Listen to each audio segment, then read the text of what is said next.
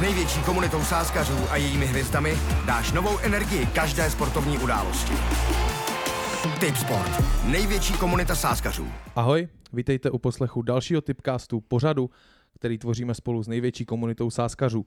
Dnes mé pozvání přijal host, kterého můžete znát pod nikem Tipper. Já ho vítám. Ahoj. Ahoj, děkuji za pozvání, nesmírně si toho vážím a pokusíme uh, se spolu komunikovat o Eurobasketu 2022, který uh, nám uh, začíná. Uvidíme, jak nám to spolu půjde. Ty už si načal, proč jsme se tady dneska setkali. My před sebou máme Eurobasketbal, který se bude hrát i v Praze. Tak první otázka, proč by člověk měl vůbec zapnout letošní mistrovství Evropy v basketbalu? Tak jednoznačně je to nejlepší evropský basketbal na palubovkách a jednu ze čtyř skupin uvidíme i v Česku, konkrétně v Praze. Měli jsme, řekněme, i silné ambice do Eurobasketu, poslední události posledních dní si myslím, že ty naše ambice trochu tlumí. Nicméně jsme v očekávání, zda se ty zdravotní problémy, které pro nás sledují, bohužel náš tým se podaří dát dohromady a uvidíme, v jaké sestavě do Eurobasketu vstoupíme. Ty jsi načal teda už lehké problémy v české sestavě. Já bych se chtěl podívat právě na to, jaké jsou šance České republiky, jak vlastně atraktivní je její skupina a koho typuješ, řekněme, na takového favorita nebo černého koně naší skupiny, která se bude hrát v Praze. Tak měli jsme jednoznačně štěstí na los. Eh, hrajeme ve skupině D v Praze. Eh, největším favoritem D je tým Srbska, který je bookmakery eh, asi považován za největšího favorita celého Eurobasketu. My začínáme s naším severním sousedem, s Polskem. Viděl jsem startovní kurz Eh, bookmakerů na vítězství našeho týmu na úrovni 1.15. Teď jsme na 1.47. Ten kurz 1.15 mi přišel velmi optimistický vzhledem ke kvalitě Poláků. Nás, nás v dalších utkáních nás budou se potkáme s týmy Nizozemská, Finská, uh, Izraele. A naším jedno, jednoznačným cílem eh, nemůže být nic jiného než postup ze skupiny. Ze skupiny postupují čtyři nejlepší. A jak to zvládneme bez možná Tomáše Satoranského a dalších, které, jak už si zmínil, trápí lehká marotka před začátkem mistrovství Evropy? Myslím si, že panoval silný optimismus mezi příznivci uh, i mezi bookmakery, kteří nás zřadili na druhé místo za uh, jednoznačným favoritem Srbska srbském. Nicméně já mám obavy hned z toho prvního utkání uh, s Polskem, protože uh, polský tým nebude basketbalově tak vyspělý jako naše reprezentace, ale polský basketbal se vyznačuje totální agresivitou a totálním nasazením a naprosto klíčové z mého pohledu pro výsledek toho utkání bude, jak k tomu utkání přistoupí rozhodčí pokud rozhočí přistoupí na, řekněme, až uh, zahraniční, až uh, agresivní hru za uh, hranicí akceptovatelnosti, tak můžeme mít s Polskem velké problémy. Můžeme mít problémy na našem obraném doskoku, můžeme mít problémy s převážením míče. Uh, pokud skutečně rozhočí budou uh, akceptovat i pohyby v, ve clonách v útoku Poláků, tak na to nemusíme mít recept. My jsme basketbalově lepší, ale... ale... I když obrana teďka posledně, i teď jí to moc nejde, poslední zápasy? Souhlasím, souhlasím, ale nasazení Poláků, uh, oni jsou tak vychováni už od mládeže a polská klubová scéna, ten polský basketbal je jiný než, než český basketbal a když porovnám poslední zápasy, uh, v kvalifikaci na mistrovství světa proti francouzům a proti Maďarům, tak je evidentní, že tento fyzický atletický basketbal nám rozhodně nebude vyhovat. A pokud uh, můžu pokračovat, tak zápas, druhý, druhý zápas se Srbskem, tam bych to považoval za jednoznačnou záležitost uh, ve prospěch favorizovaných Srbů. Ale velké obavy mám... Kdo ohlídá Nikolu Jokiče? Tak v našem týmu nemůže tuhle úlohu vzít nikdo jiný než Ondra Balvín a Patrik Kauda. Věřme tomu, že se jim podaří ho částečně eliminovat, ale, ale ten osud Eurobasketu z pohledu českého týmu není postaven na utkání se Srbskem.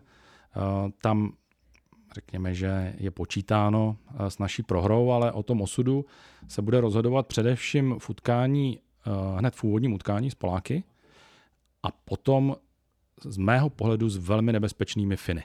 A jsme u černého koně. Finsko, Naší eh, skupiny, tak. Finsko je Finsko je podle mého názoru nejenom černým koněm naší skupiny, ale dost možná i celého Eurobasketu. Já při pohledu do kurzové nabídky, tak uh, nabídka na Finsko do třetího místa ve skupině za 1,70 mi přijde dost sympatická. Uh, protože Finové předváděli v utkáních před Eurobasketem výborný basketbal, můžeme mít velké problémy s obranou Markánena, Koponena a za Finy eh, je v sestavě i Alex Macen, kterého čeští příznivci uh, znají z jeho velmi úspěšného působení v týmu USK Praha. Finové eh, jdou basketbalově jako národ nesmírně nahoru. Je to způsobeno koncepcí finského basketbalu, kdy eh, Finové před nějakou dobou nastoupili strategii, že všechny mládežnické reprezentační výběry hrají stejným systémem v obraně i v útoku a stejným systémem, jakým hraje uh, mužské Ačko. Uh, Finsko investuje do přípravy svých hráčů hodně energie a myslím si, že tento Eurobasket může být první vlaštovkou, kdy Finové můžou sklízet uh, úspěch. Markánen 213 cm, ročník 1997, Cleveland Cavaliers. My se bavíme o Jokičovi, ale i Markanen může být uh, velká výzva pro naše pivoty, protože to je hráč nastupující generace a, a hráč, uh, se kterým měli uh, obrany Finů uh, nesmírné problémy. Já skutečně ze zápasu s Finskem mám velké obavy. Teda vlastně ze skupiny postupují čtyři celky. Teď jsme si řekli, že ostrý bude zápas s Poláky, ostrý bude zápas s Finy, jsou tam Srbové, jsou tam Izraelci, tak aby to neskončilo ještě ve skupině, ne? Měli jsme eh, velké štěstí na los. Dostanu se eh, k, ke skupině, kterou bych v úvozovkách nazval skupinou smrti. A, a, a ten uh, náš los je k nám velmi příznivý, uh, protože ve skupině máme Nizozemce a Izraelce. Izraelci zatím v těch utkáních před Eurobasketem uh, jsou pro mě jedním uh, z největších zklamání.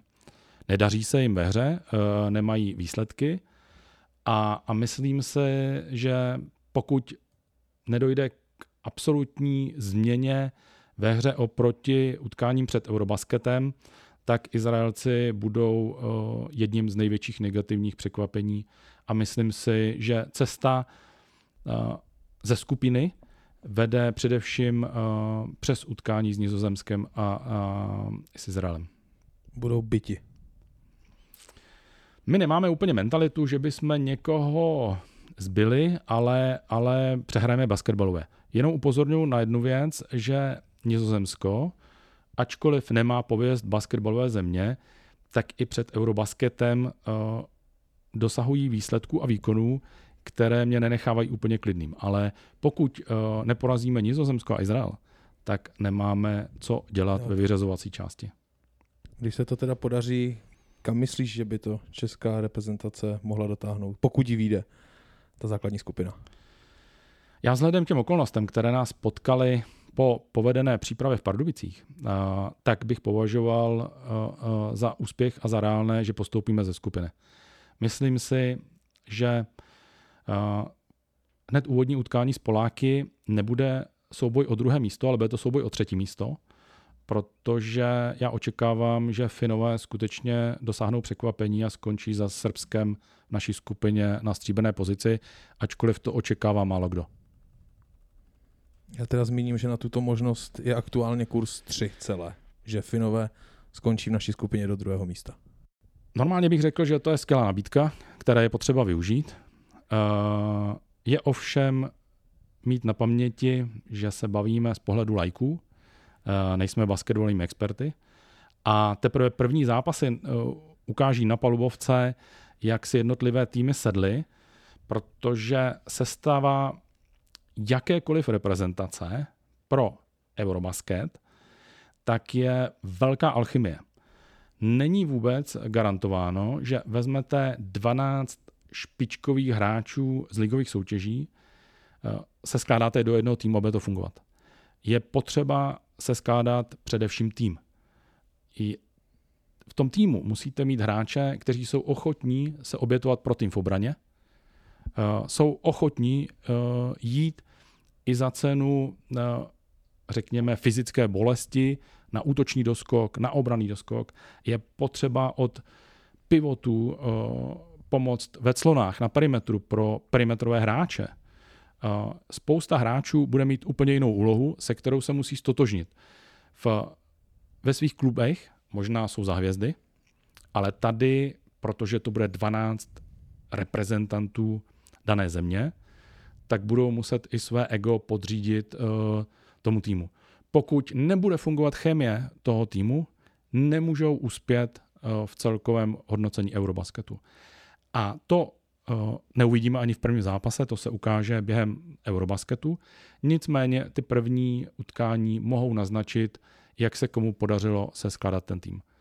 Podle mě máme se skládaný ten tým skvěle a právě v těch aspektech, o kterých jsem hovořil, uh, tak, tak trenér Ginsburg vybral uh, nejenom to nejlepší, co máme basketbalově, ale i osobnostně vhodné typy, Bohužel v té přípravě, pokud považujeme i kvalifikaci eh, na mistrovství světa jako přípravu na Eurobasket, tak nás postihl, postihla neuvěřitelná smůla, co se týče zranění eh, našich hráčů a nejsme v, eh, zdaleka v optimální zdravotní kondici. A, a myslím si, že do poslední chvíle nebude zřejmé, v jaké sestavě v pátek nastoupíme. Já jsem teda dneska četl informace, že Vít Krejčí a Ladislav Bohačík by měli být zpět s tréninkem a měli by se připojit právě do pátku k týmu.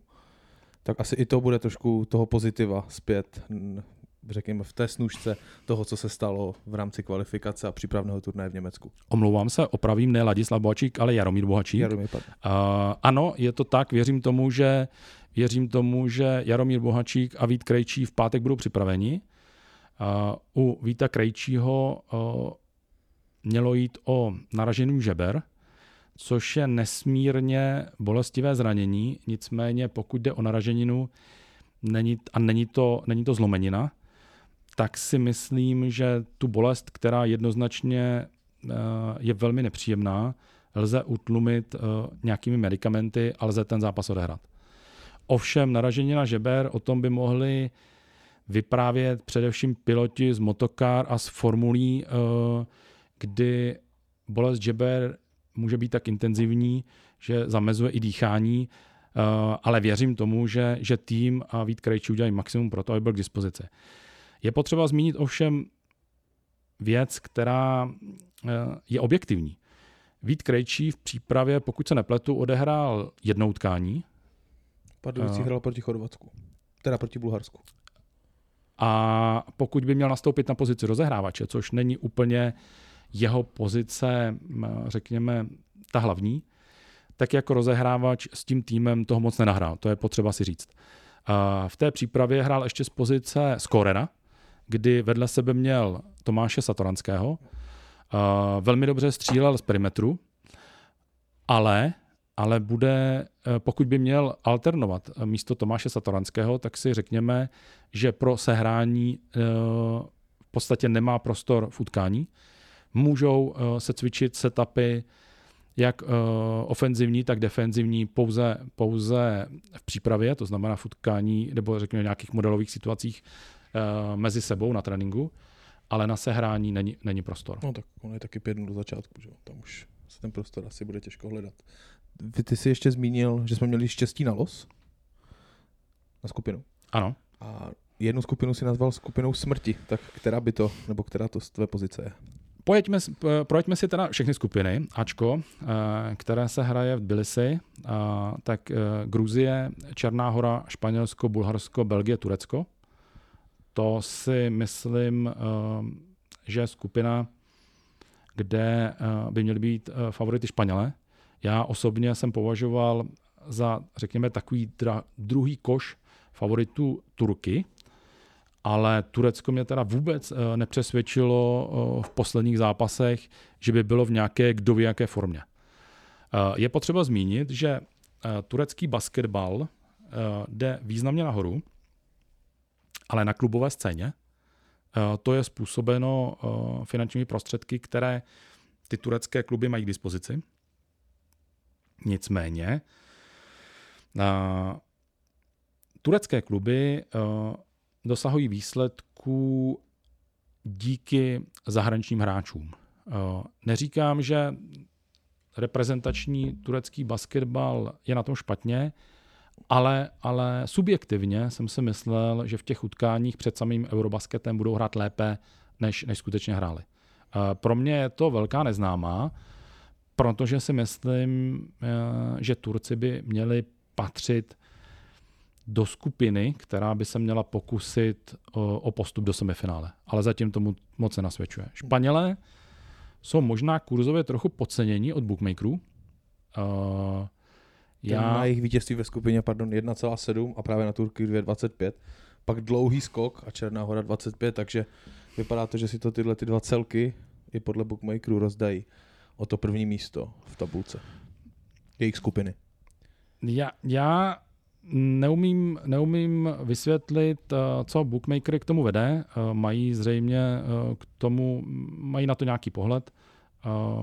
Uvidíme, hm, jestli to skutečně tak v reálu bude. Já osobně si myslím, že, že Španělé budou hrát lépe, než by napovídal, než by napovídal ta kurzová nabídka. Jenom se ještě krátce zastavím, zastavím u Gruzie. Uh, tam Gruzie má poměrně zajímavé, uh, zajímavé výsledky. Třeba v Itálii prohráli jenom o 7 bodů, což z mého pohledu je skvělý výsledek. A to, na co jsem chtěl upozornit, tak uh, druhým nejlepším střelcem je Ted McFadden, kterému je 35 let, rozehrávač Mursie, ale především hráč, kterého znají příznivci Sunety Ústí nad Labem. To je hráč, který v mladém věku hrál v Ústí. Uh, je to naturalizovaný Gruzínec. A na svůj, na svůj věk, na svůj, hm, tak je to Američan, je to Američan, který má gruzínský pas a, a skvěle diriguje reprezentaci Gruzie. Uh, v 35 letech má zkušenost, herní kvalitu. Uh, pro nás je zajímavý, že jsme ho viděli na palubovkách v Česku. A Gruzie skutečně v těch zápasech uh, před Eurobasketem dosahovala velmi kvalitních výsledků a rozhodně bych je nepodceňoval, zvlášť když se hraje v Tbilisi ta skupina. Gruzie může být jedním z překvapení, minimálně, minimálně té skupiny A. A využít domácího pekla. Přesně tak. Skupinu B přeskočím, protože to je ta skupina smrti. To je a... Okay. a jenom, jenom ještě teda k těm Španělům jenom to podotknout, že vlastně oni obhajují mistry světa, že z posledního mistrovství světa a třeba na jejich celkové vítězství je kurz 12 aktuálně. Je potřeba říct, že basketbal a Španělsko je stejné, jako řeknete Španělsko a basketbal. To prostě k sobě patří a, a Španělsko a basketbal uh, vždycky bude kvalitní výsledek.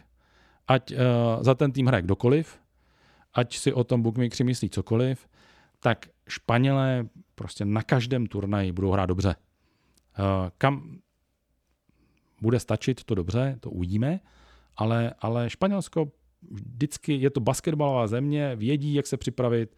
Eh, já osobně si myslím, že budou hrát lépe, než by než bookmakeri vypsali. OK. Uh, skupinu B jsme teda řekli, že tak, teďka skipne. Skupina C. Skupina C.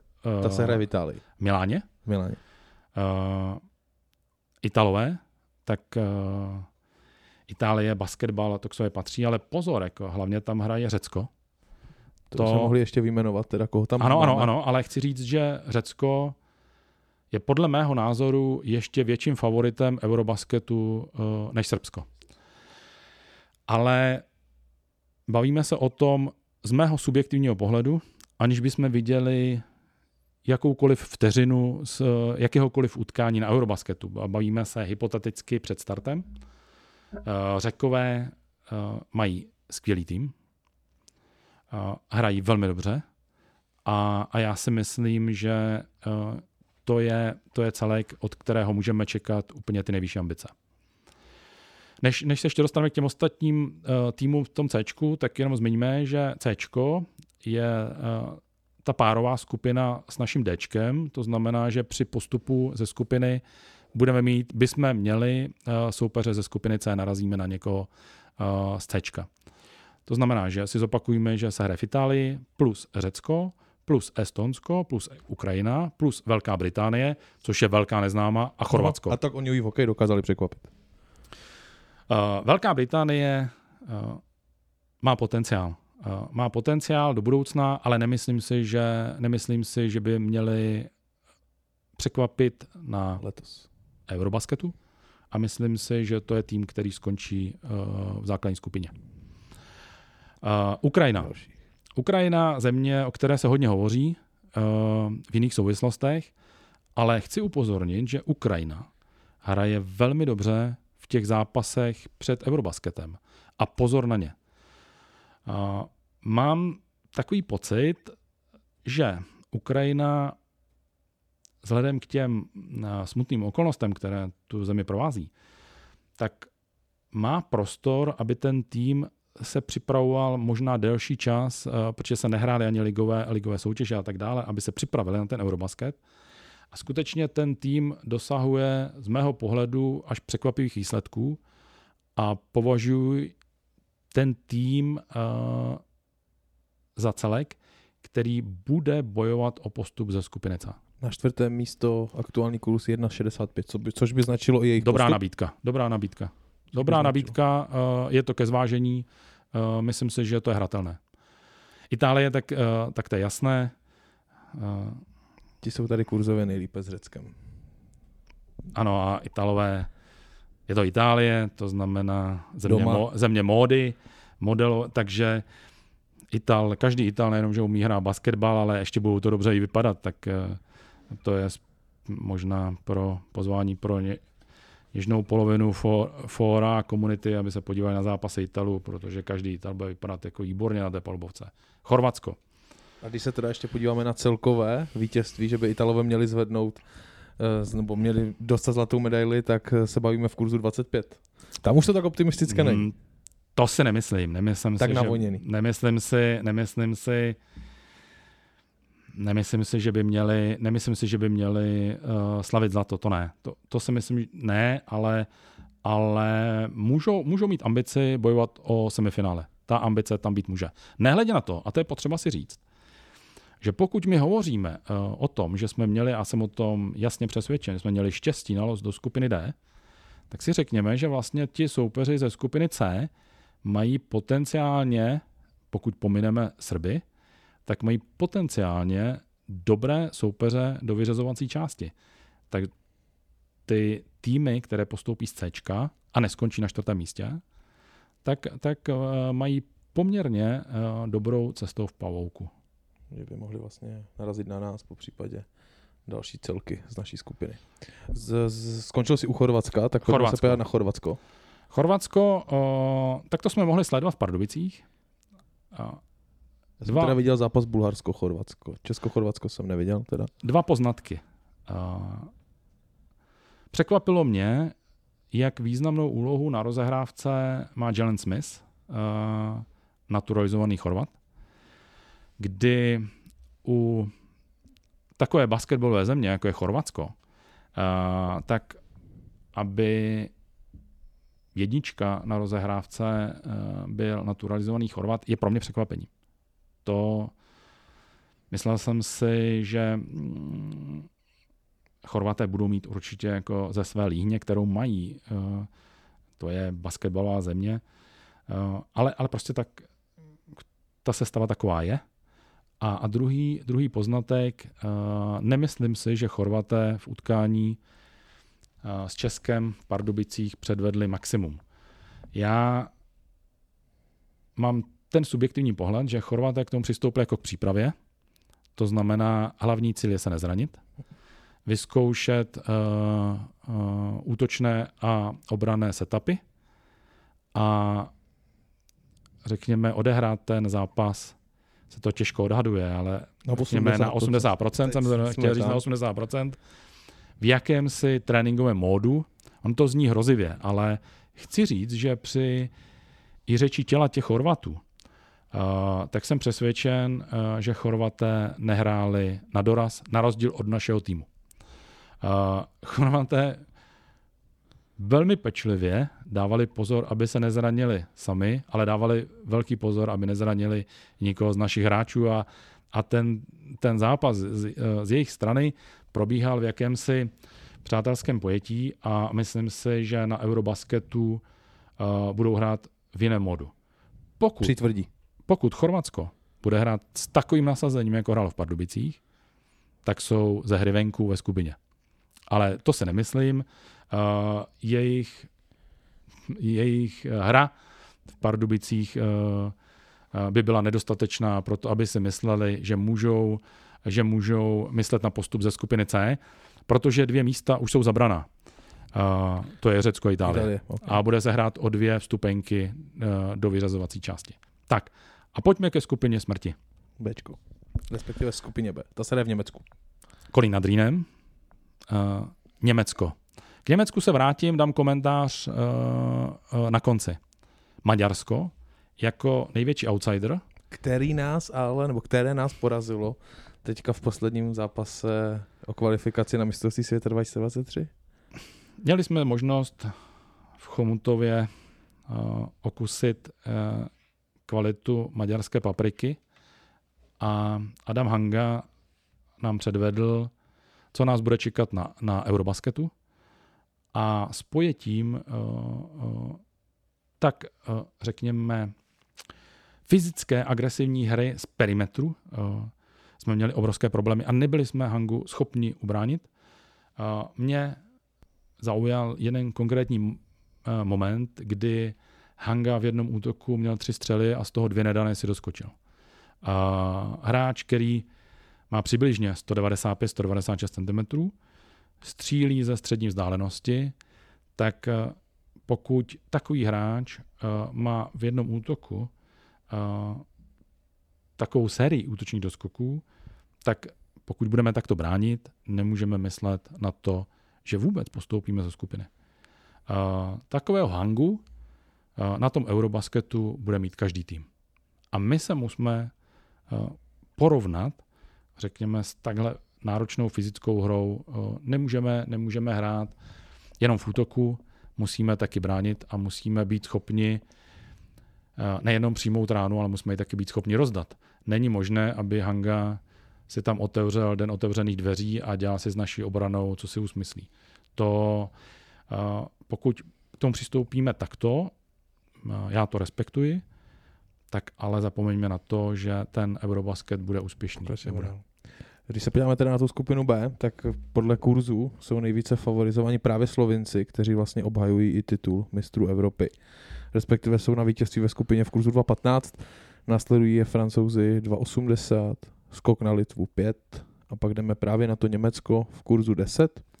My, když jsme se tady spolu vlastně bavili před nahráváním, tak z tvojí strany bylo zmíněno i to, že Němce vnímáš jako možná trochu černé koně, tím, že mají doma domácí prostředí, hrajou, jak jsme říkali, v Kolíně nad Rýnem, hraje se tam vlastně i osmifinále, vlastně další vyřazovací část, tak na to, že postoupí ze skupiny, aktuálně je kurz 1,05, já jsem chtěl říct, že budou do třetího místa ve skupině, tam je kurz 2.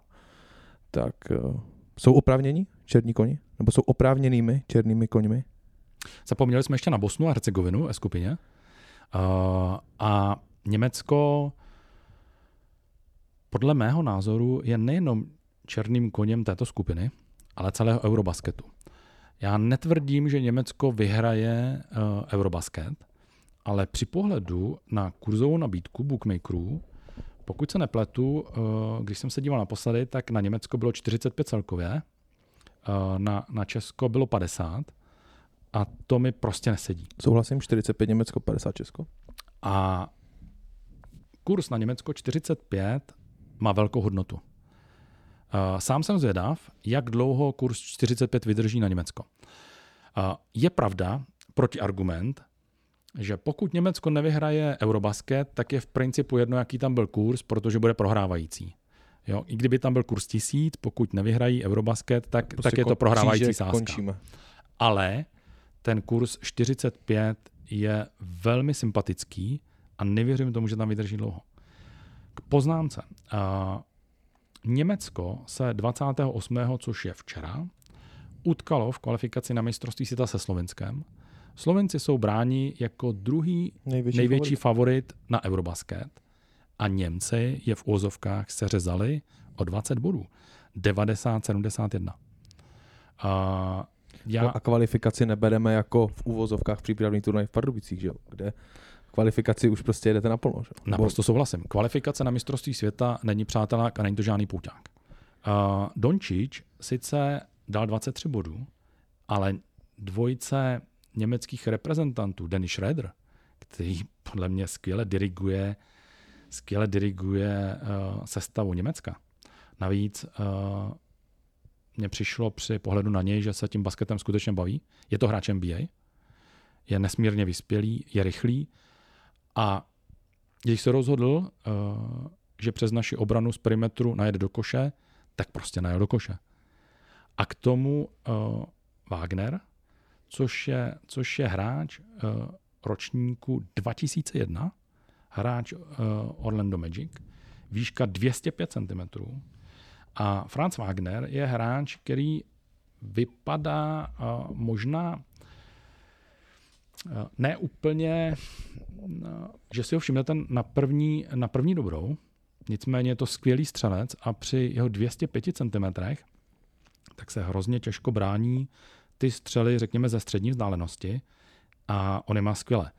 A za 27 minut 16 bodů, eh, znovu říkám, je to hráč ročníku 2001, o rok mladší než Vít Krejčí. A to je budoucnost prostě německého basketbalu.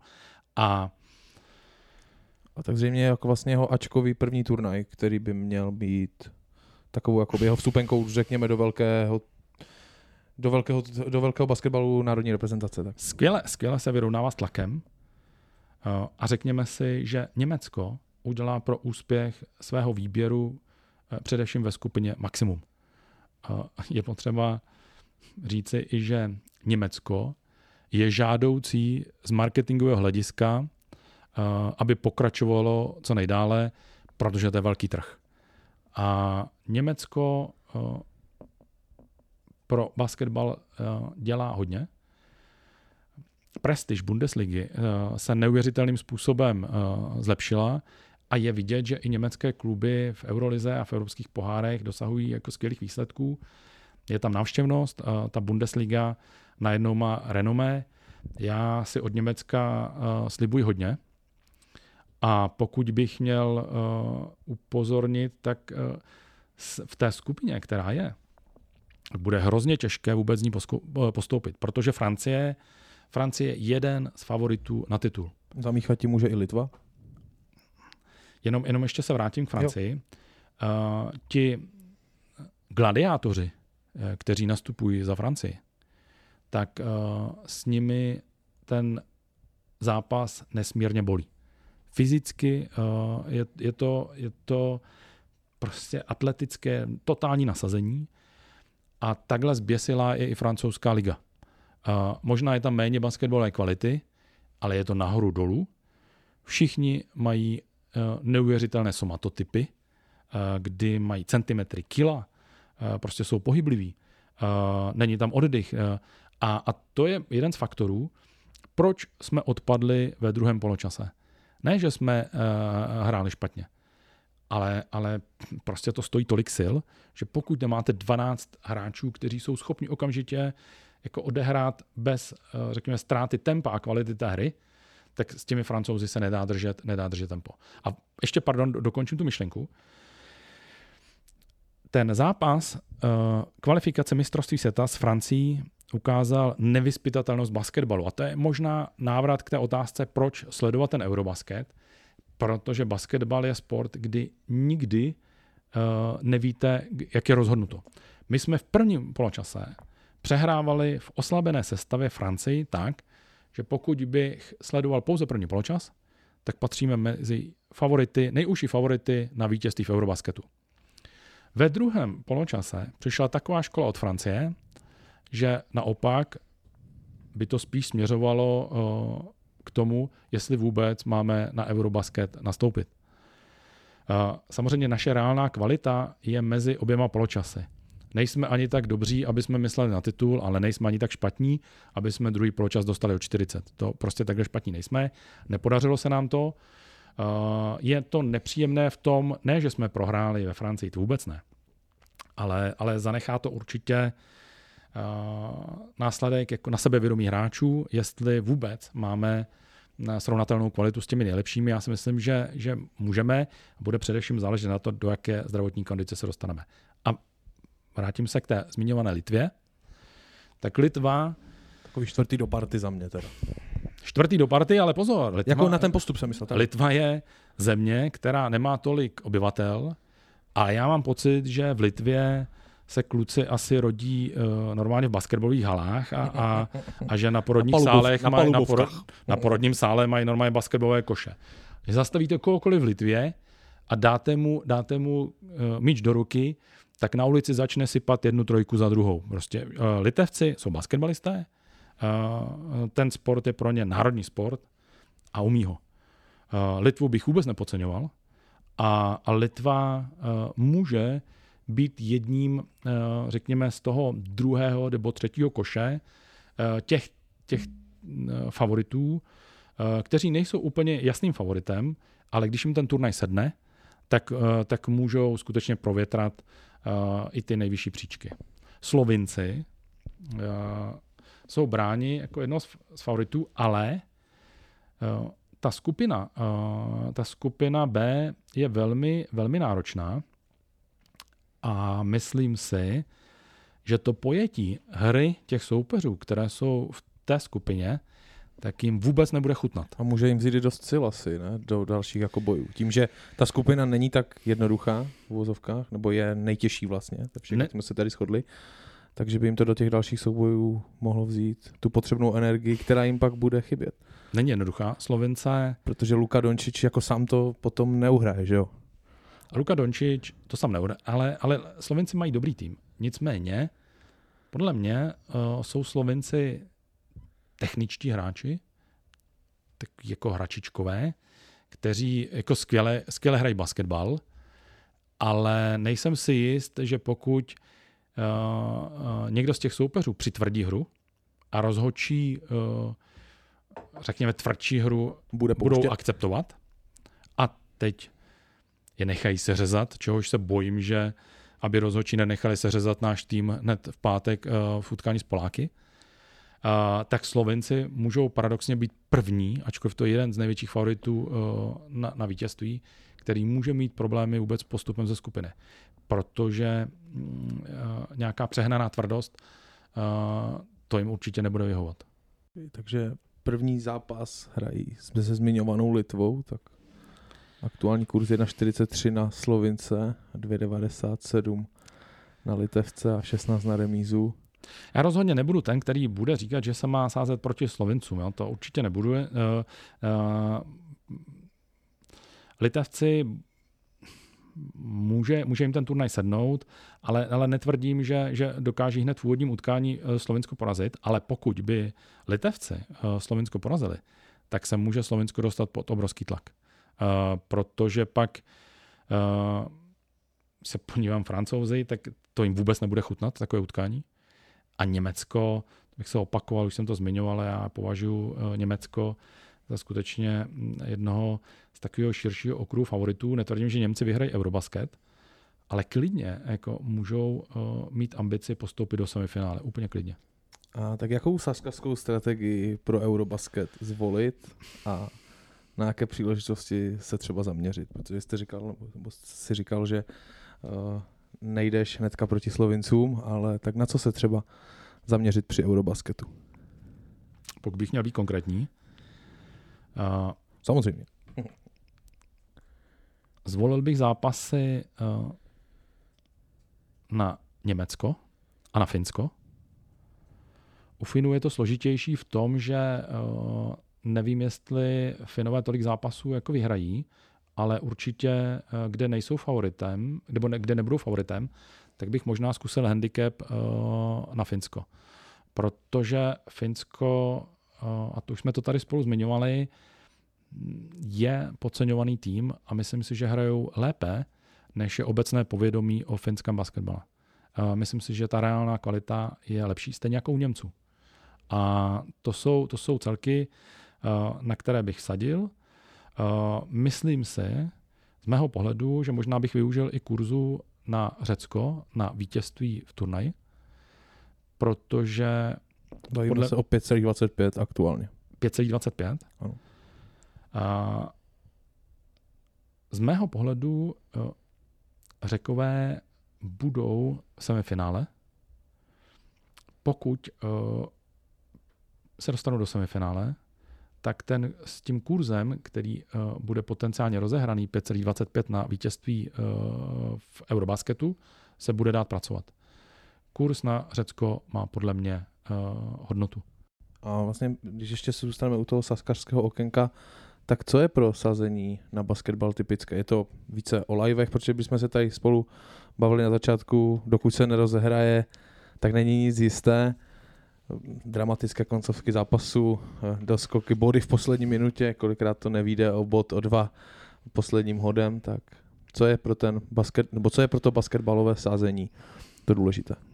Basketbal, Typické, tak. basketbal je z pohledu dění úplně jiný sport než fotbal. U basketbalu eh, za dvě minuty lze to utkání eh, dostat do úplně jiného charakteru, než bylo před dvěmi minutami. Stačí eh, tři ztráty, na druhé straně proměněné tři trojky a je, jedná se o úplně jiný zápas. A bookmakeri eh, vypisují při livesázkách, i kdyby se jednalo už o jasně rozhodnutý uh, zápas, tak jsou vypsané počty bodů celkově v utkání. Uh, vypis, jsou vypisované body na oba týmy celkově. Uh, jsou mm, vypisované výsledky jednotlivých čtvrtin. To jsme možná nezmínili, že basketbal na rozdíl od hokeje se nehraje na třetiny, ale na čtyři čtvrtiny. A aby to nebylo tak eh, jednoduché, tak ještě dva poločasy, což jsou dvě čtvrtiny. Přesně tak. A, a je potřeba uh, doplnit, že v evropském pojetí je to 4x10 minut, kdy mezi čtvrtinami jsou dvě minuty přestávka a mezi druhou a třetí, což znamená o poločase 15 minut, uh, pauza. Uh, v klasickém pojetí basketbalu neexistuje remíza. Pokud uh, je po 40 minutách nerozhodný stav, tak se prodlužuje o 5 minut a utkání uh, musí, musí mít vítěze. Uh, to znamená, že pokud i ten zápas se nějak ví, tak je dostatek sázkových příležitostí uh, do konce utkání. Upozorňuji na jednu věc, která bude odlišovat Eurobasket od klasické ligové sezóny. Hraje se v zápasových blocích, kdy se hrají dva zápasy ve dvou dnech, pak je volno a opět jako v, blocích. Předpokládám, že trenéři eh, v těch koncovkách utkání, které bude mít uh, už nějaký charakter, tak budou šetřit cíly uh, té zahajovací sestavy, protože ten Eurobasket uh, je dlouhý turnaj a není dostatek času na regeneraci, pošetření sil a tak dále. Myslím si, že ve skupinách uvidíme uh, několik utkání, které budou dohrávat lavičky a, a na to pozor, ale zároveň to lze využít, protože pokud dojde ke změně v sestavě, tak toho bude určitě možnost využít v tom, že pokud ty lavičky mají třeba mladší hráče, tak se to tempo může zrychlit, protože prostě začne klasická hra nahoru dolů. Nebo naopak, když to budou dohrávat hráči na zkušenost s tím, že budou tahat čas, aby se vlastně ten soupeř nedostal do hry. Takže můžou klesat body. Přesně tak. a, a může to tempo se zpomalit. Já jenom teda se ještě zeptám, kde vlastně hledáš informace k, k sázení, k, respektive k nějaké přehledy basketbalové, tak jestli máš tady v tomhle nějaké typy pro, pro naši komunitu? Abych byl konkrétní, tak spíš uh, se snažím dívat na utkání a snažím se vyčíst uh, z utkání uh, na nějaké poznatky. Uh, budu především sledovat náš tým, uh, protože ty hráče, chci říct, že je znám detailně, ale, ale můžeme si každého hráče jako popsat. Uh, sám jsem zvědav a, a věřím a přeju si to, aby se náš celek dokázal s tou nepříznivou situací, která panuje ohledně zdravotního stavu našeho kádru, zlepšila, aby jsme odehráli dobrý turnaj, aby jsme odehráli, řekněme, na hranici našich možností, aby jsme měli jako dobrý výsledek, protože ten tým si to zaslouží. Zaslouží si to celý realizační tým a zaslouží si to naše fanoušci. Jenom možná bych krotil přehnané, přehnané ambice, protože jsem už to někde zmiňoval, že Eurobasket není eurohokej. Těch potenciálních medailistů na Eurobasketu je víc, než by bylo potenciálně týmu, které by se byly schopni zúčastnit mistrovství světa v hokeji. Pardon, mistrovství Evropy. Pardon, mistrovství Evropy. Uh, chci tím říct, že basketbal je globální sport a uh, na rozdíl od hokeje, který k Česku patří, jednoznačně jsme v něm úspěšní, hrajeme ho dobře, tak hokej zdaleka není tak globální sport jako basketbal.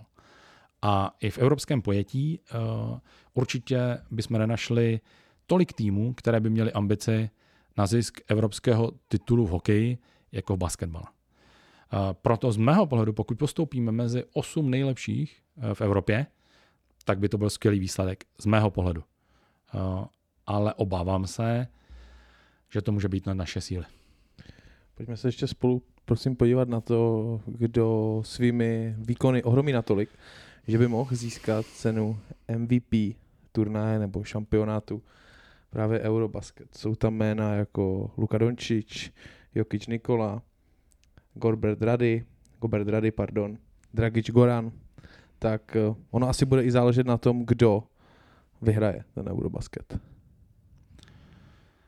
Myslím si, že ta volba toho nejlepšího hráče bude z toho týmu, který získá evropský titul. To je primární věc při mm, zvažování té varianty. A když bych měl být uh, úplně konkrétní, tak si myslím, že uh, se rozhodne mezi dvěma jmény. To Nikola Jokic, Srbsko, a Janis a, a Antetokumpo, Řecko. A Janis je zcela rozhodně jazykolam. Velký. Není jednoduché jeho příjmení vyslovit. Nezavidím českým komentátorům. Jednoznačně a zvlášť, že za Řecko budou hrát tři nositele tohoto jména. To znamená, že to bude Antetokumpo, Antetokumpo Antetokumpo a někdo další k ním.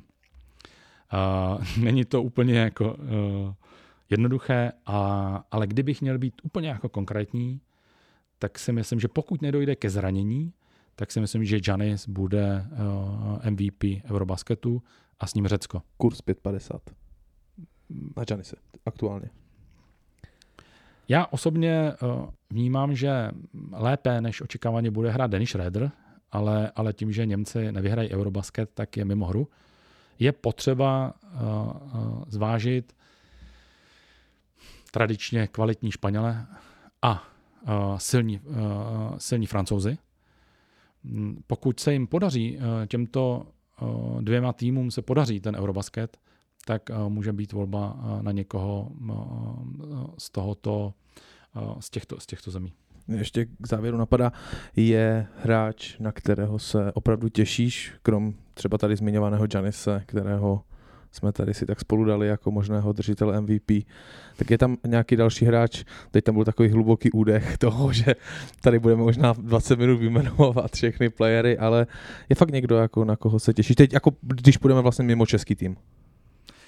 Jsem to chtěl zjednodušit a chtěl jsem říct, že se těším na Tomáše Sataranského, že ho uvidím na palubovce Dobře. a uvidím ho stoprocentně zdravého a to musím říct, že by mě udělalo největší radost. Dobře.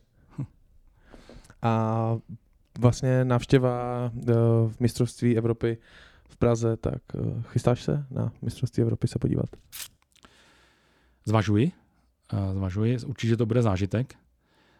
Nicméně já to musím zaprvé skloubit s nějakým pracovním vytížením teď s aktuálním zdravotním stavem. A chci těch zápasů vidět co nejvíc v nějakém módu klidu, kdy se na to můžu v klidu podívat. A, a ty emoce, které vládnou při tom utkání, tak, tak prostě ty detaily, které mě na tom zajímají, tak si nejsem jist, jestli v té hale úplně uvidím. Jestli by ti to nepohletilo natolik, že by to šlo stranou, takzvaně. Pojďme třeba jenom se možná představit halu. Hraje se v Outu areně, kde kapacita bude snížena na 12,5 tisíce, pokud se nepletu, mimo skyboxů. A pokud mám přesné informace, ale trochu jsme o tom tady debatovali, tak si myslím, že pod palubovkou je led, eh, který je přikrytý dvěma izolačními vrstvami. A jestli jsem zachytil správně, ale pokud ne, tak se omlouvám za nepřesné informace. A, tak eh, byly tam určité problémy mm, eh, s s oparem z toho ledu, eh, že ta palubovka klouzala a pro, eh, pokud to tak je, tak pro, pro organizátory v tomhle počasí by nemuselo být úplně jednoduché udržet uh, palubovku suchou. Uh, suchou a čistou. Uh, a to je naprostá podmínka uh, pro uh, bezpečné odehrání utkání. Tak pojďme se spolu ještě podívat na sestavu nebo respektive soupisku českého národního týmu, tak eh, začneme asi u pivota Ondřeje Balvína. 217 cm, 29 let. 217 cm uh, aktuálně Co od tým... čekat, tak. Aktuálně jsme se tým, o obraně, pardon. Aktuálně tým BC Prometej, tým, který uh, koučuje náš reprezentační trenér Ron Ginsburg. Uh, hráč, který do, bude dominovat, co se týče centimetrů. Uh, v těch utkáních, které se teď odehrálo, tak překvapivě, ale velmi dobře zahajoval utkání proměněnými trojkami. A to z toho důvodu, že Ondřej Balvín není vnímán jako ostrostřelec. Pivoti s ním nechodí až na perimetr a čekají s odstoupenou obranou a Ondřej Balvin, pokud ten prostor bude, tak ukazuje, že pokud má čas trojku, je schopen proměnit, tak pokud se má, bude mít prostor, neměl by váhat a měl by tu trojkovou střelu vyzkoušet. Druhý do té dvojce je Patrik Kauda, 206 cm, Yokohama, japonská liga. Patrik Kauda disponuje neuvěřitelnou fyzickou silou. Jeho, jeho dominance bude především v obraně. A oba s Ondřejem Balvínem budou mít za úkol nejenom doskakovat v útoku a v obraně, ale a v tom jsou dobří. Pokud se někdo z perimetru z našich hráčů rozhodne najít do koše, tak se snaží odslonit to branícího hráče, který by mohl přijít z výpomoci a tu cestu mu uvolnit. Další v ABCD je Jaromír Bohačík. To jsme zmínili, že by se teda měl vrátit po zranění. Křídlo 197 cm, nově Bros Bamberg, Bundesliga. Jaromír Bohačík jako mladý odešel do Belgie. To angažma mu úplně nevyšlo. Vracel se do České ligy do USK Praha, kde ho dokázal především mentálně nastartovat eh, Mirsad Alovič, což je charismatický trenér, který eh, dokázal z USK eh, především v defenzivě vypilovat tu obranou hru fantasticky a Jaromír Bohačík byl hráč, na kterého Mirsad Alelovič vsadil v útoku, všechno se v útoku hrálo na něj a Jaromír Bohačík se restartoval přes Nymburk zamířil zpátky do Evropy a je to hráč, který na perimetru je potřeba. Jeho nájezd, nejenom, že je dobrý střelec, ale má i skvělý nájezd a, a jeho asi charakterizuje, že pokud ten nájezd nejde na sílu, tak půjde ještě na větší sílu. Rozhodně ho potřebujeme, teď, teď nám chyběl. Může alternovat chvíli i na pozici jedna, na pozici rozehrávače a je to z té trojce hráčů ten, který by v pátek měl být připraven. Vojtěch Ruban, kapitán 202 cm, nově trochu exotické angažma London, uh, London Lions, uh, Velká Británie, uh, ne, určitě neznámá. Uh, u Vojty Hrubana je, je potřeba asi zmínit, že možná ten odchod do zahraničí měl přijít o něco dříve než teď. Nicméně chce si vyzkoušet zahraniční angažma. Velká Británie může být nový trh, kde ten basketbal hledá nové možnosti. Tak amerikanizace vlastně v Británii asi normální věc. V Londýně, v Londýně jsou i utkání NBA zahajovací před sezónou prostě jako zájem tam může být. Uh, Lions uh, míří do evropských pohárů jako asi dobrá volba. Tady jenom řeknu, že uh, u Vojtěcha Hrubana jsem měl trochu pochybnosti, protože na rovinu playoff kooperativy NBL letošní si myslím, že mu úplně nevyšlo tak, jak by si představoval. Rozhodně to nebylo jeho nejpovedenější playoff kooperativy NBL. Nicméně v té reprezentační sekci před Eurobasketem hraje opět tak, jak jsme na něj byli zvyklí a, a podává dobré výkony. Řekl bych, že se snaží zastoupit trochu, nebo respektive převzal na sebe tu vůči roli, když není Tomáš Satoranský. A myslím si, že ta reprezentační sekce v té přípravě před Eurobasketem ho zastihla v mnohem lepší formě než, než playoff, které je zapomenuté. Takže Uh, určitě na něj budeme sázet. Teď, teď v našich zápasech byl i jako efektivní v útoku, uh, rozhodně tam patří. David Jelínek, křídlo 195 cm, Španělsk, Španělsko Murcia. David Jelínek je syn Pepe Jelínka, prostě legendárního střelce. David Jelínek je ortodoxní střelec. Je to hráč, který se narodil jako střelec a je střelec. Je potřeba ho využít, Eh, je to hráč, který má neuvěřitelně rychlou střelu z trojky. Eh, hráč, který je schopen po výběhu, po jedné, druhé cloně na hráče eh, bez míče, převzít míč, ještě, když to řeknu, až to trochu přeženu, ještě ten míč ani nedrží v ruce a už pálí. Je velmi těžké to bránit, ale musíme ho využít. Pokud bude někdo z našich soupeřů na nás zkoušet zónou obranu, Jelen musí jít na hřiště. David Jelínek je hráč, který, řekněme, v předchozích letech reprezentačních eh, trochu vázla ta komunikace eh, s reprezentací, takže jsme ho neviděli eh, v našem výběru. Rozhodně tam patří. Je to hráč především do útoku, to je potřeba zmínit. Není to hráč do obrany.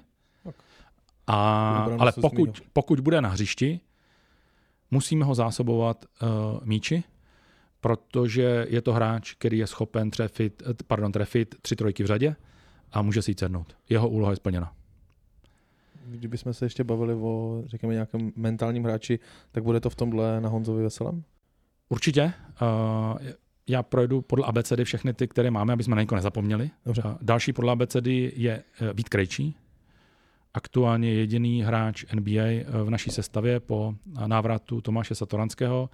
Hráč ročníku 2000, eh, nejmladší hráč eh, našeho výběru, kterého bohužel zastihla zdravotní dispozice. To znamená, že v těch utkáních před Eurobasketem toho tolik neodehrál.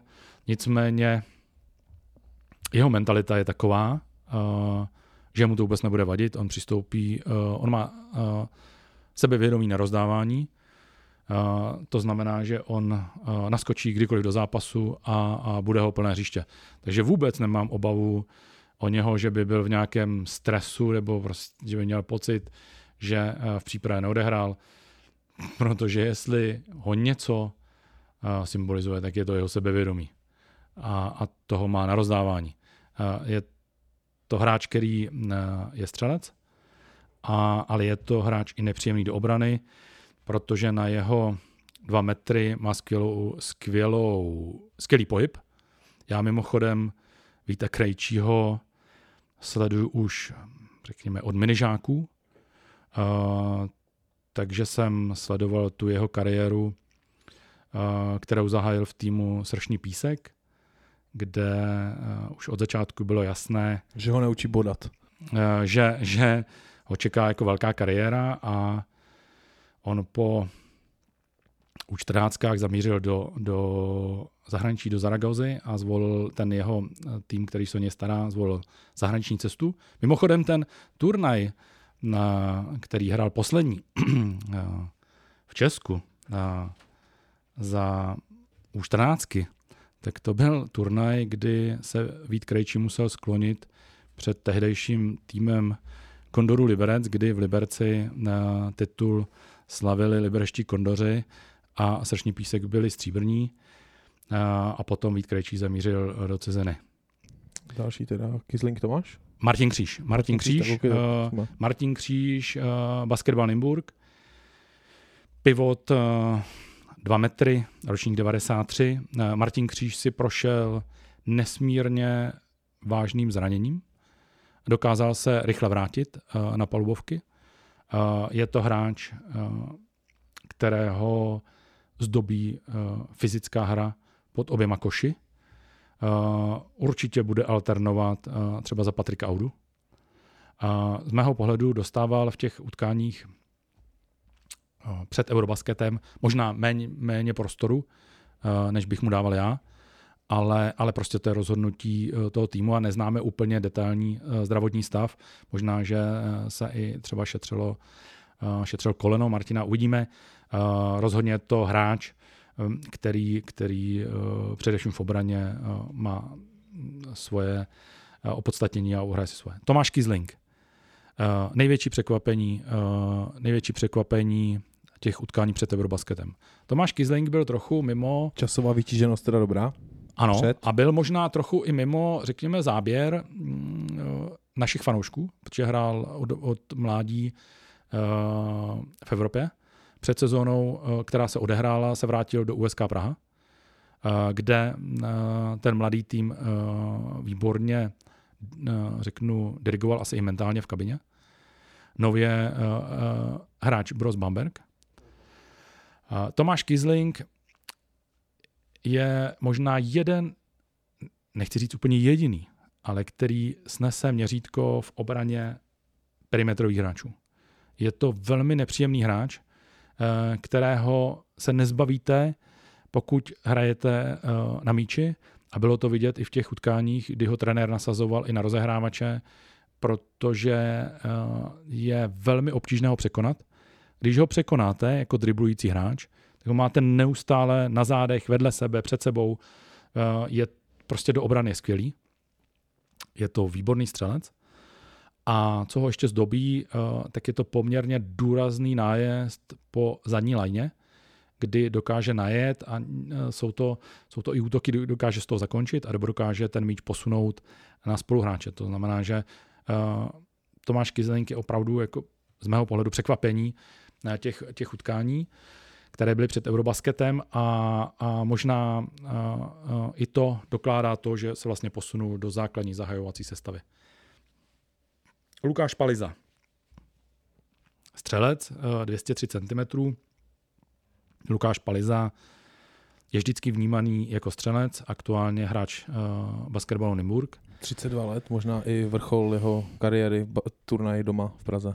Určitě. Uh, trenér ho využívá asi méně, uh, než by si i sám přál. Uh, uh, není pak jednoduché z pozice střelce uh, vstoupit do rozehraného zápasu dostat do ruky míč a proměnit jednu, dvě střely, které máte k dispozici. Ta, ta úloha je velmi složitá, nicméně Lukáš Paliza je skvělý střelec, o tom žádná debata. Uvidíme, jakou, jakou úlohu dostane na samotném Eurobasketu. Martin Peterka. Pivo 203 cm, s Ondrou Sehnalem jsou to hráči Bundesligového Braunschweigu kde uh, oni dva, jako dva čeští hráči, patřili mezi osu toho Braunschweigu. Uh, Martin Peterka, já uh, si ho pamatuju, když se vracel, nebo respektive se pokoušel o, o angažma v USK Praha, tam nezapadal do nějakého konceptu dneska je to hráč úplně jiné kvality. Branchweigu z něj udělali hráče, který už si nejde jenom zastřílet. On od začátku, už od mládeže, je to skvělý střelec. Skvělý střelec, ovšem na ty jeho centimetry, on nevyužíval ty centimetry a tu svoji postavu, kterou má, výjimečnou, aby, řekněme, se chodil pobít pod koš. Ale Braunschweigu naučili využívat tu postavu, má i skvělý timing na útoční doskok a hraje skutečně výborně. Já osobně bych ho možná využíval i víc, než, než dostává prostor. Uh, je to hráč, který uh, má ruku, která se nemýlí. Pokud dostane do správné pozice s dostatkem času uh, míč na perimetru, tak tu trojku promění. Můžete dát míč Mičegovi a běžte, se, běžte do obrany, protože prostě nemusíte chodit na, na útoční doskok, protože to je prostě proměněná střela. Jsme zase u té německé Bundesligy, jak jsme zmiňovali. Ze, zestup vlastně basketbalu v Německu. A tam ho donutili uh, trenéři, uh, uh, aby využíval i té své výjimečné postavy, které v Česku nevyužíval. Bylo mu to vyčítáno a teď je mnohem komplexnějším hráčem, než byl před odchodem do Bundesligy. Viktor Pulpán, rozehrávač. Poku- v těch utkáních, kdy nebyl k dispozici Tomáš Satoranský, tak vykrýval z pozice backupa Ondřeje Sehnala. Je to hráč aktuálně basketu Brno, který dlouhodobě patří mezi nejlepší obránce v české kooperativě, ale řekněme do té evropské špičky mu chybí něco v útoku. Je to hráč, který nevolí střelu, v české, v české lize volí buď nahrávku nebo nájezd. Ten uh, má skvělý pohyb, takže prostě ten nájezd eh, do koše je agresivně dobrý. Nicméně v tom evropském pojetí už se do koše nedostanete tak snadno jako v české kooperativě. To prostě tak je.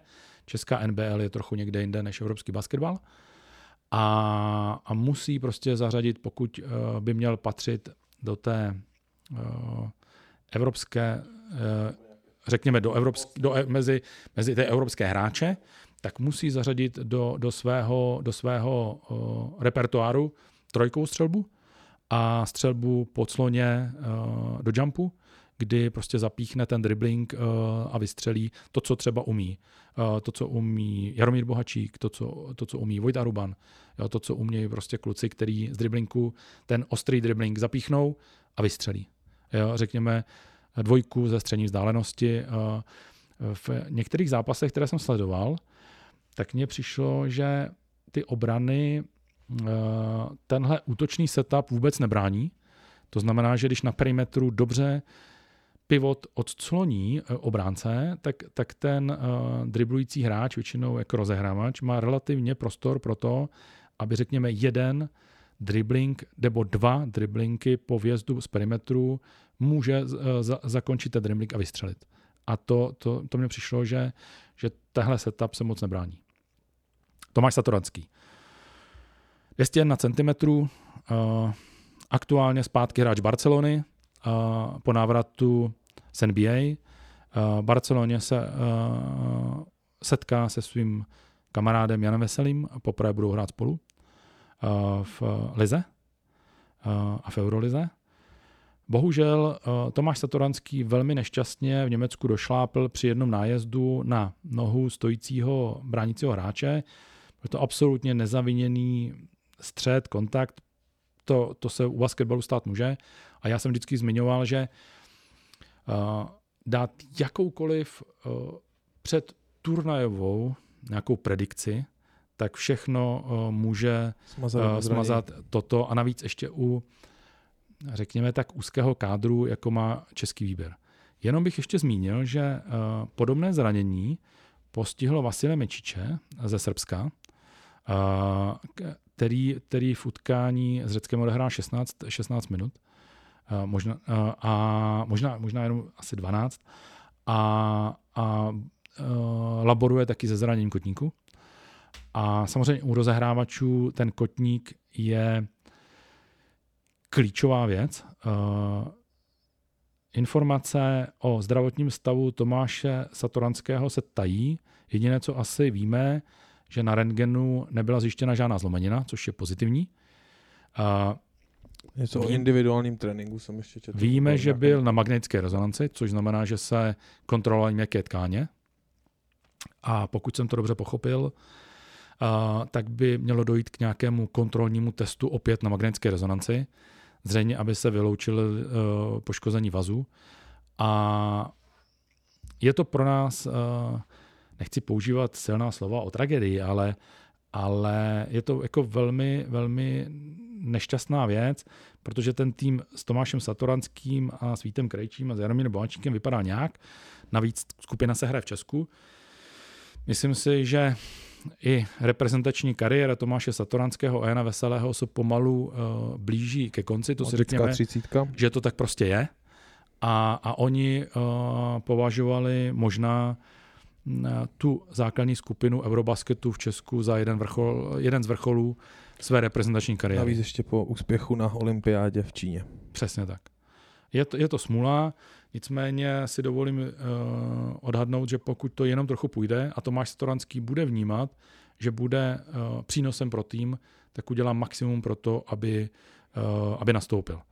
Tady je ještě uh, varianta ke zvážení, která podle mě se úplně nabízí, že první utkání máme s Polskem, ano, druhé se Srbskem.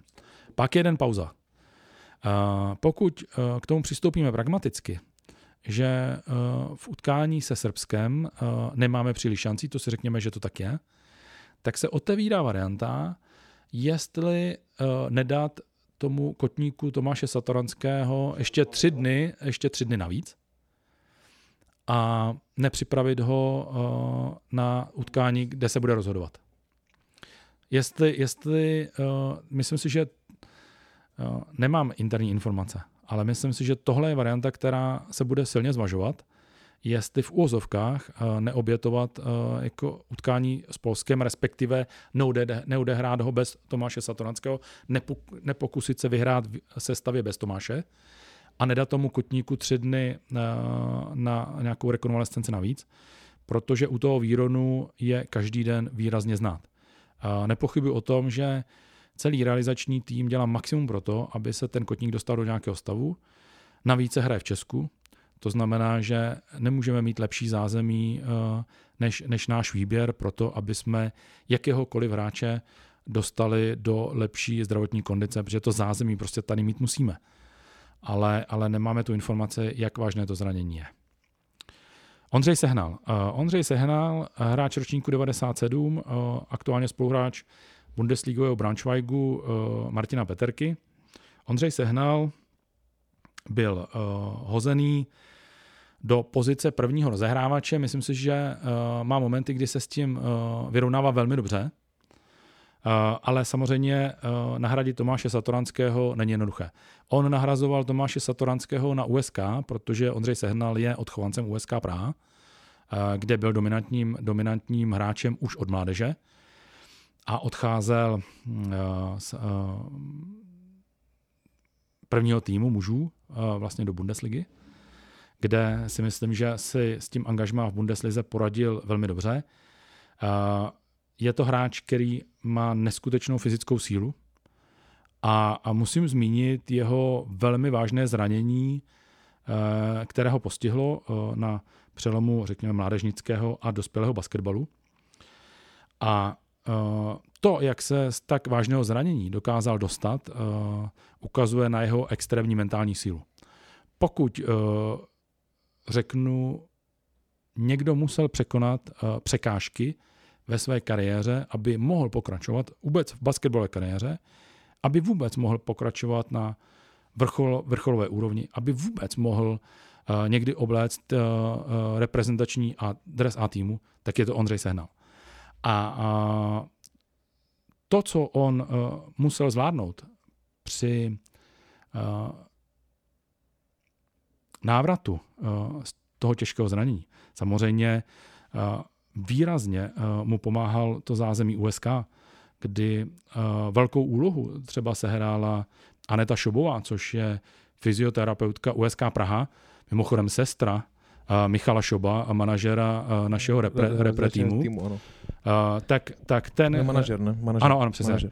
Ten, kdo sledoval tu, tu cestu Ondře Sehnala, tak ví, že jeho nemůže v životě zastavit žádná překážka. Jan Veselý.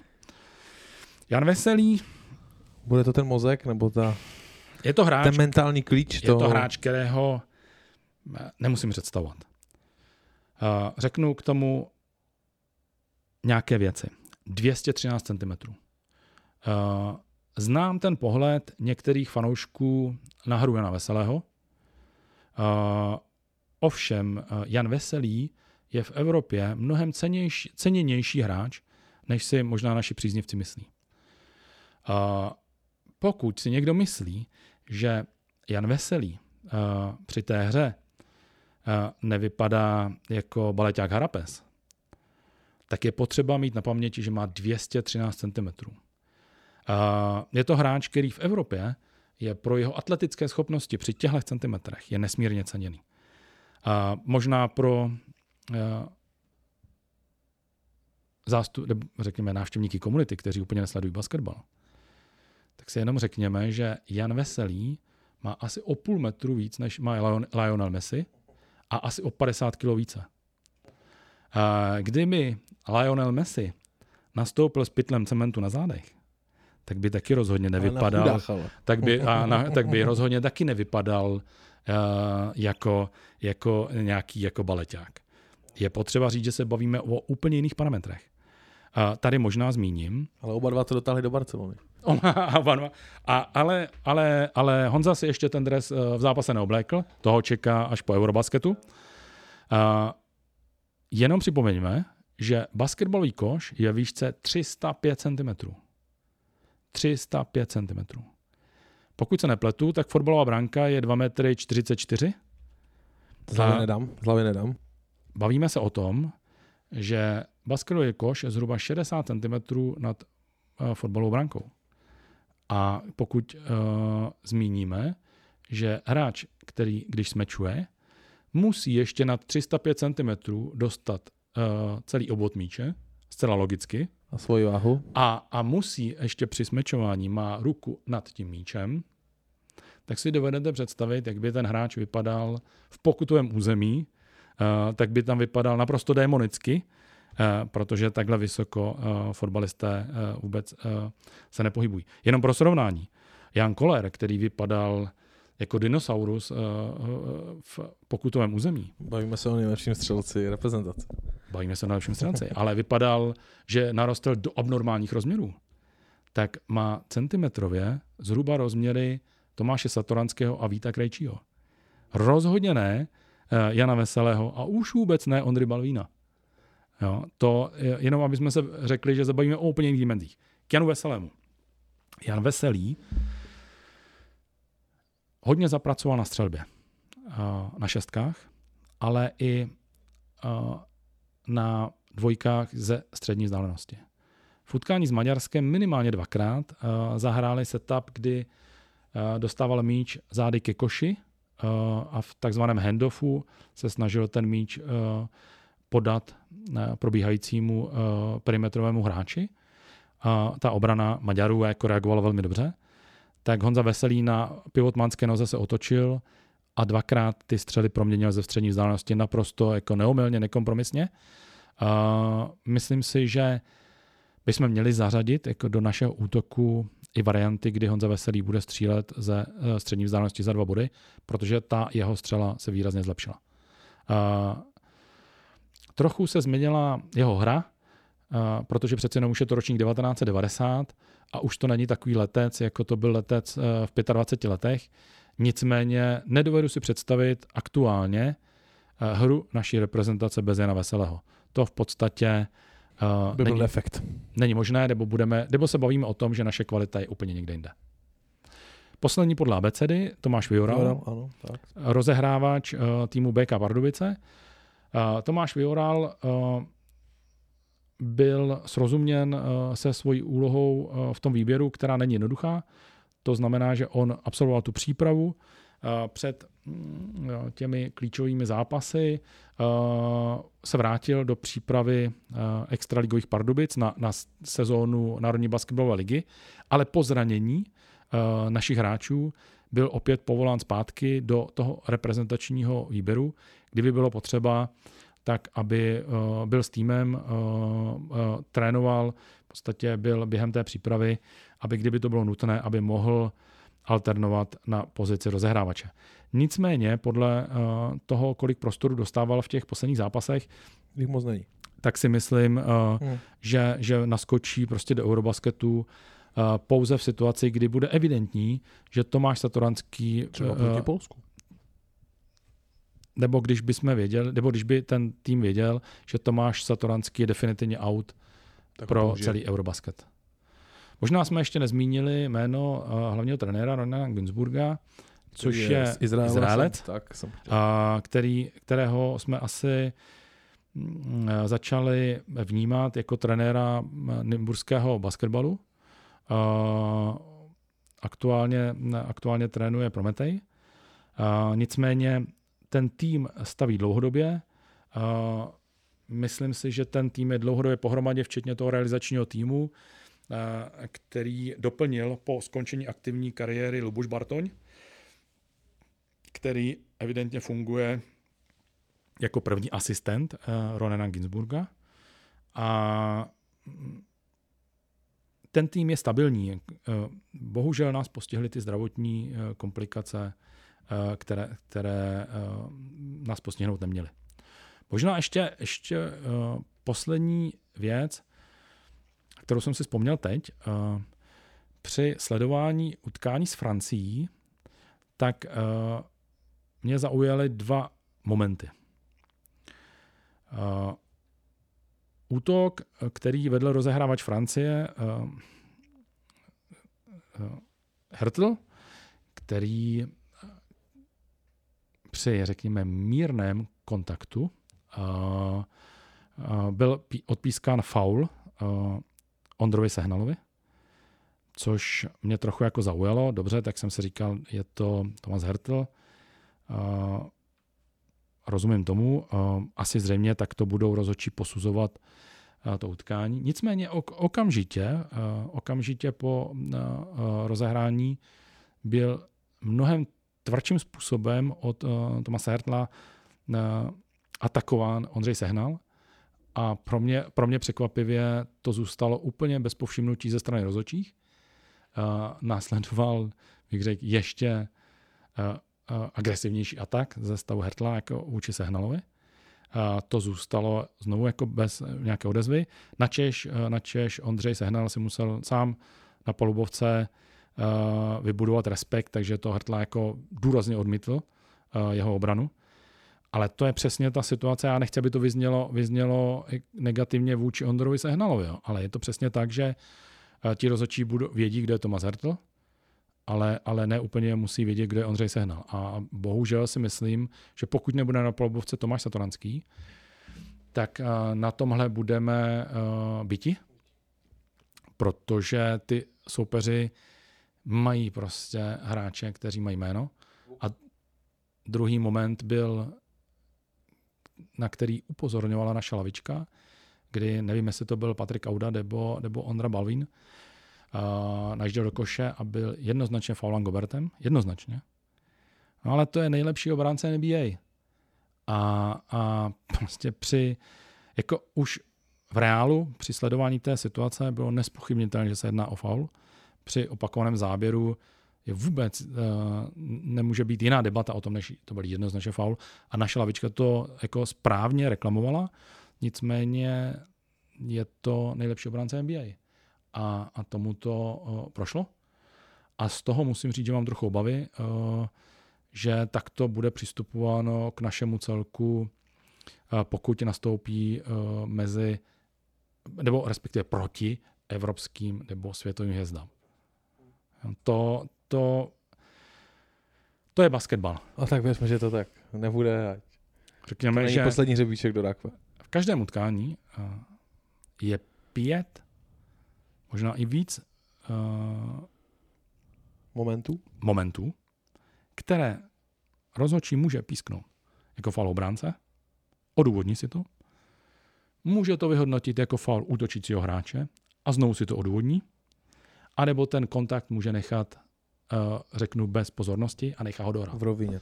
A, a, a bude uh, velmi zajímavé jako posuzovat, kdy uh, v tom kontaktu bude hvězda NBA uh, proti, řekněme, Pardubic. nebo proti našemu nějakému mladému hráči, tak se bude posuzovat ten kontakt na jednu stranu jinak než na druhou stranu. To tak prostě je. Stává se to i v České lize, kdy uh, kontakty na hráče Nimurka uh, jsou, Jsou posuzovány jinak, jinak, než, OK. než, než na hráče Kolína nebo, nebo Ostravy. Jako to O- prostě tak je. třeba. Nebo Opavy. To prostě tak je. OK. Dobrý, tak uh, já si myslím, že to byl finish toho, co jsme tady dnes posluchačům chtěli říct. Já uh, děkuju, že jsi dorazil nám tady takhle hezky rozebrat uh, Eurobasket, který nás čeká právě od pátku. Díky moc. Já děkuji znovu za pozvání. Bylo to fajn, bylo to velmi příjemné. Pokud si z toho alespoň někdo eh, z těch stručných informací něco odnese, tak budu rád. A pokud eh, se najdeme někdy společnou cestu, aby jsme eh, nad bezednými koši podebatovali, tak rád přijedu. Díky moc. A já se loučím, milí posluchači, i s váma. Budu se, u vás těšit, budu se na vás těšit opět příště, ať u sledování či poslechu dalšího typcastu pořadu, který tvoříme spolu s největší komunitou sáskařů, je dostupný jak na našich streamovacích platformách, tak na našem YouTube. Ode mě vše, mějte se krásně, buďte na sebe opatrní a naslyšenou.